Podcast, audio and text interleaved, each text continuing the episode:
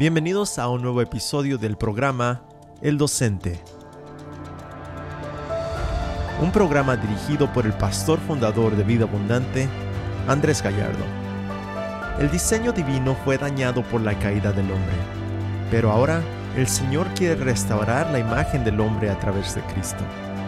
Aprendamos más con la parte 4 de Restaurando la imagen.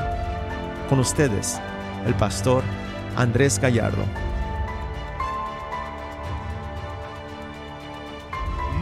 Buenas tardes, estimados amigos y hermanos. Es una gran bendición el poder estar con cada uno de ustedes a través de este medio. Y en realidad es una bendición el poder abrir la palabra de Dios y encontrar el consejo de Dios para nuestra vida, la instrucción de Dios para nosotros, para poder vivir en línea con su voluntad perfecta y hacer lo que es agradable al Señor. Les habla el pastor Andrés Gallardo de Vida Abundante aquí en Cícero. Como siempre, es una gran bendición el traer la palabra a cada uno de ustedes. Hemos iniciado un tópico ya Uh, esta es la segunda semana que vamos con él sobre restaurando la imagen. Sí, volviendo a reconstruir esa imagen la cual Dios puso en el ser humano al momento de crearlo, pero que por la desobediencia de Adán y Eva, esa imagen se perdió. Y como pudimos ver en el capítulo 5 de Génesis, eh, Adán y Eva empezaron a tener más hijos, pero ahora conforme a su imagen de ellos, no a la imagen de Dios. Por lo tanto, el diseño divino fue dañado, fue distorsionado, fue arruinado. Y ahora dice la palabra de Dios que el Señor se ha dado a la tarea suprema, maravillosa, de volver a restaurar esa imagen con la cual Él creó al hombre en su Hijo amado Cristo Jesús. Por eso la única manera de volver otra vez a recobrar, a restaurar esa imagen es cuando restauramos nuestra comunión con Dios a través de Cristo. Ahora, fíjate bien, cuando Dios nos pide que le amemos con todo nuestro corazón, con toda nuestra mente, nuestra alma y nuestra fuerza, lo que está diciendo es que podamos en realidad intercambiar nuestra imagen distorsionada, todos nuestros pensamientos naturales, emociones y deseos que usualmente son opuestos a los de Dios por la imagen que originalmente Dios instaló en nosotros cuando nos diseñó para llevar y representar su amor sobrenatural, sus pensamientos y su poder, teniendo señorío, autoridad sobre esta creación, sobre la cual Él nos puso como mayordomos absolutos. Es importante. Por eso, Romanos 8:29, lo hemos dicho, nos dice que estamos predestinados a ser conformados o vueltos otra vez a funcionar en la imagen de Dios. Ahora, mientras tú y yo permitimos que Dios nos conforme más y más a su imagen y a su semejanza, entonces será que podremos representar a su poder y su gracia y su amor al mundo. Es la única manera que podemos gobernar y tener señorío para empezar sobre nuestra propia vida el problema es que a veces ni nosotros mismos tenemos control de nuestro ser, de nuestro pensamiento, de nuestras palabras, mucho menos de nuestras acciones. ¿Cómo podemos gobernar a esta creación? Por lo tanto, la Biblia nos dice que este es el deber supremo del hombre, el de glorificar, el de reflejar y el de mostrar a Cristo en todo. Y entiéndelo, mi amado amigo que me escuchas, esta es la meta máxima de la vida cristiana. Dice en el libro de los Salmos 22, verso 23, los que teméis al Señor, alabadle, descendencia toda de Jacob, glorificadle. Ah, dice otro versículo, Mateo 5, 16, así brille vuestra luz delante de los hombres, para que vean vuestras buenas obras o acciones y glorifiquen a vuestro Padre que está en los cielos. Wow. Por tanto, un último versículo, Isaías 24, 15. Por tanto, glorificad al Señor en el oriente, en el nombre del Señor, Dios de Israel, en las costas del mar. O sea, Dios creó al hombre para que llevara su gloria a las naciones, para que representara su poder y su gracia con dignidad, con un poder y una autoridad máxima. Pero cuando el hombre pierde la imagen, se encuentra incapaz de, de poder realizar esa tarea suprema que Dios le encomendó al principio. Entonces, desafortunadamente, al el ser capaces de lograr este objetivo supremo, no sucede de manera automática. Simplemente porque hemos nacido en el Espíritu, hemos recibido a Cristo en nuestro corazón, eso no nos garantiza de que seremos capaces de andar en el Espíritu. Es decir, demostrar la vida de Cristo en nuestra vida. En otras palabras, andar en el Espíritu hace una parte importante, involucra una decisión constante, sí, a cada día, de entregar todo lo que somos a Dios, de poner nuestra vida en las manos de Dios, de por voluntad propia determinarnos obedecer a Dios. Fíjate lo que dice Juan 8:54 no a nosotros, oh Señor, no a nosotros, sino a tu nombre da gloria, por tu misericordia, por tu fidelidad. Eh, disculpa, es el Salmo 115, verso 1. Ahora Juan 8:54. Jesús respondió, si yo mismo me glorifico, mi gloria no es nada. Es mi Padre el que me glorifica, de quien vosotros decís, Él es nuestro Dios. Wow. Ahora, esta es, como te digo, una tarea monumental para el ser humano. Y claro, tenemos el deseo de hacerlo, tenemos en realidad todas las ganas de ponerlo en operación en nuestra vida. Pero hay varias cosas que nos impiden el poder realizarlo de manera concreta y de manera correcta.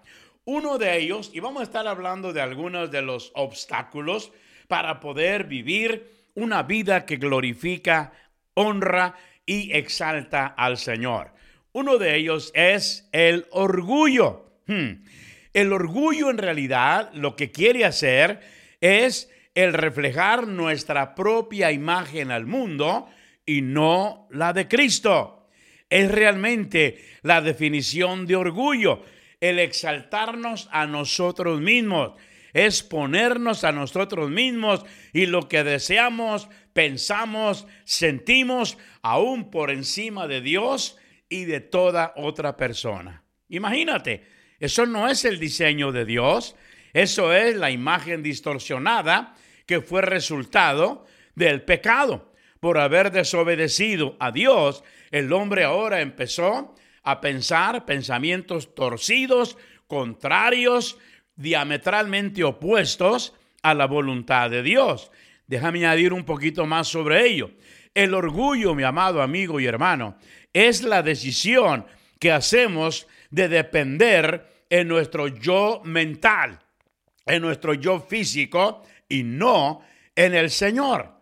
Wow, es creer que nosotros podemos en nuestra propia fuerza y habilidad es la esencia del orgullo. Y déjame decirte cuál es. Es estar centrados en nosotros mismos. Se desarrolla a menudo cuando intercambiamos nuestro conocimiento íntimo y experimental de Dios obtenido a través de la experiencia en nuestra vida por el conocimiento intelectual. Hmm. Es decir, reemplazamos la experiencia de conocer a Dios personalmente por simplemente llenar nuestra cabeza con información. En otras palabras, es un conocimiento de cabeza solamente, pero no de corazón. Mira, un cristiano orgulloso codiciará siempre toda la atención que pueda obtener y hará todo lo que pueda para ganarse un nombre para sí mismo. Por eso tú los puedes ver. Hay gente que a veces se presenta contigo y, reverendo fulano de tal, y maestro a esto fulano, profeta, apóstol, etcétera, etcétera. Pone sus títulos rimbombantes al frente porque quiere que tú le conozcas a él y que no veas la obra de Cristo a través de su vida. Por eso tenemos que tener mucho cuidado. En otras palabras, no importa, mi amado amigo, fíjate bien, cuántas máscaras tenga que ponerse este tipo de persona, no importa lo que tenga que decir o hacer, esta persona está comprometida a mantener su propia notoriedad y posición por encima de lo que el Señor está haciendo. Ahora, por lo tanto, debemos de resumir esto que en algo muy importante.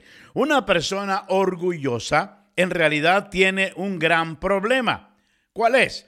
No solo en reconocer sus propias faltas, sino en mantener la fachada que oculta sus inseguridades y justifica sus defectos y sus fallas. Por eso tenemos que tener mucho cuidado con este tipo de personas. Además, este tipo de personas se desilusiona cuando alguien más recibe elogios o agradecimientos, por, eh, como quiere decir, para él significa que le robó la gloria que le pertenecía a él, porque esta persona ambiciona todo para él y para nadie más.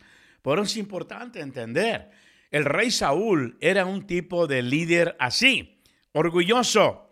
Cuando la gente empezó a cantar, tú lo, puedes leer en Primera de Samuel, la gente empezó a cantar ahí, oh, Saúl mató a mil. Uh, él estaba que no cabía de alegría, de regocijo. ¿Por qué? porque mencionaron su nombre con todas las hazañas que había hecho. Ah, pero cuando la estrofa cambió y las doncellas empezaron a cantar, pero David mató a diez mil. Wow, eso le pegó duro en la cara. Le desmenuzó su orgullo. Increíble, ¿por qué? Porque ahora estaba escuchando que alguien más había hecho una hazaña mucho, muy superior a la que Él realizó. Es increíble. Por eso tenemos que tener mucho cuidado. Gente así ambicionan todo solamente para ellos. Sin embargo, la gloria de Dios, quiero que lo entiendas, es algo que no nos pertenece. Dios no comercia con, no comercia con su, con su gloria. No hay ningún tag, ninguna etiqueta para poder obtener la gloria de Dios. Es su gloria y su propósito es que nuestra vida solamente le refleje a Él. Cuidado con ser mercaderes de su gloria. A eso la Biblia le llama orgullo. Y dame decirte algo más. Dios odia el orgullo. Dice la palabra del Señor, Proverbios capítulo 16, verso 5 y verso 18. La abominación al Señor es todo el que es altivo de corazón, ciertamente no quedará sin castigo.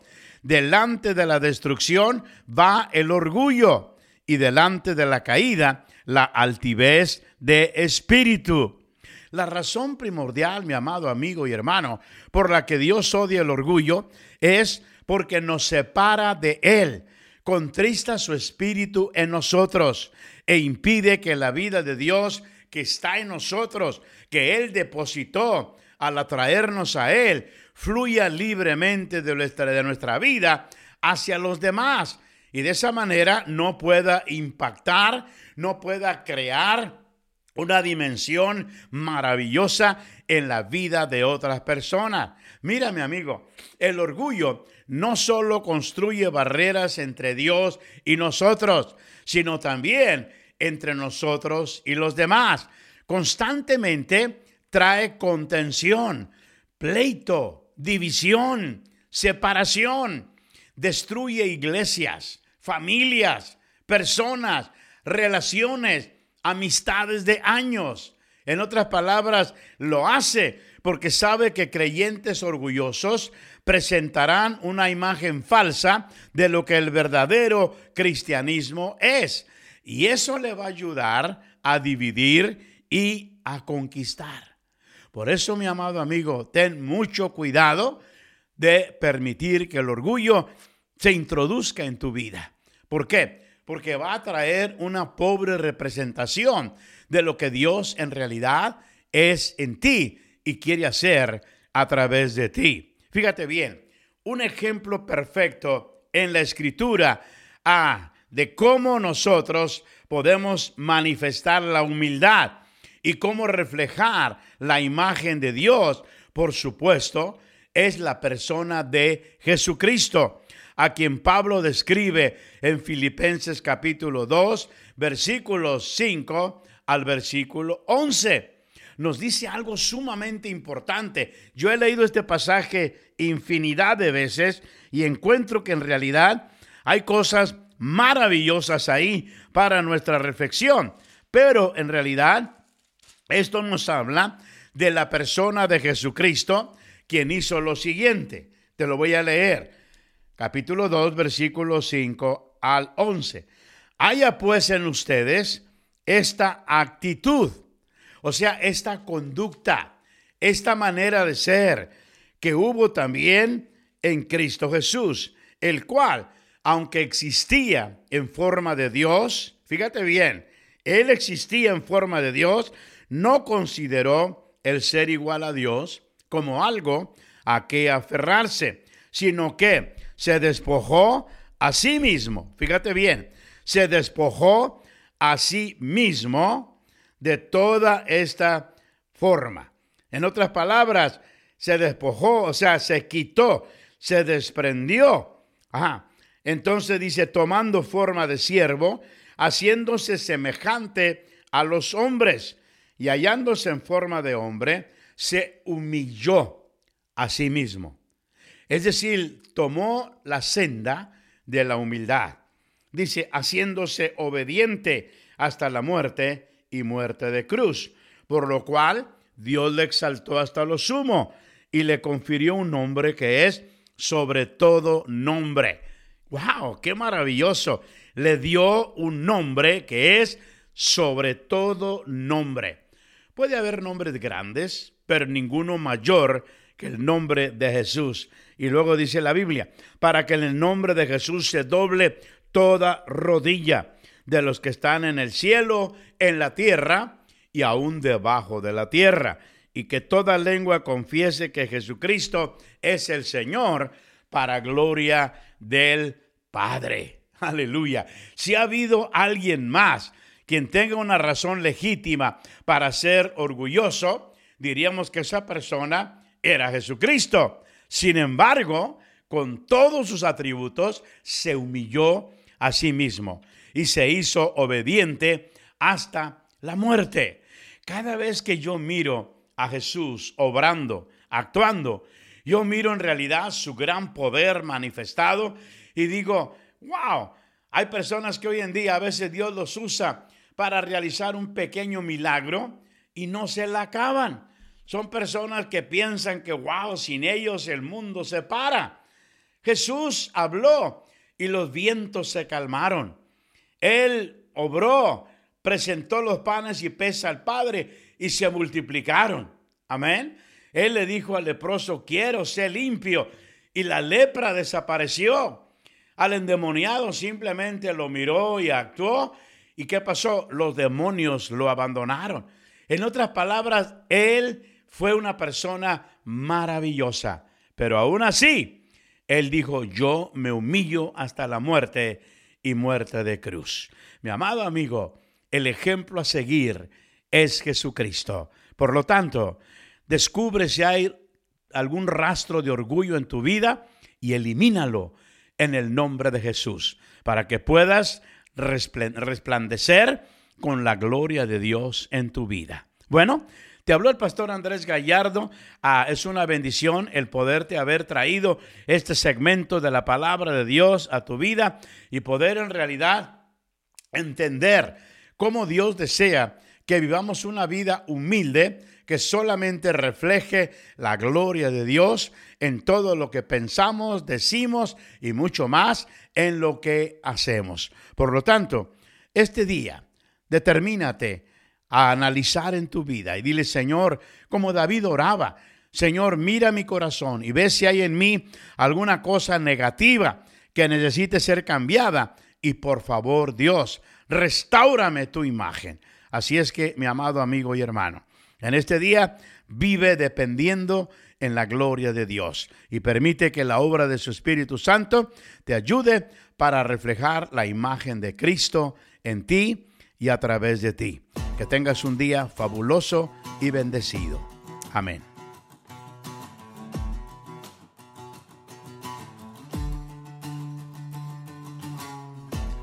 Gracias por tu sintonía. Recuerda que todo este contenido está disponible en video en nuestro canal de YouTube Vida Abundante Cicero. Y aún más, puedes saber más acerca de nuestra iglesia visitando nuestra página web www.vidaabu.com. Esta ha sido una producción de Vida Abu Productions.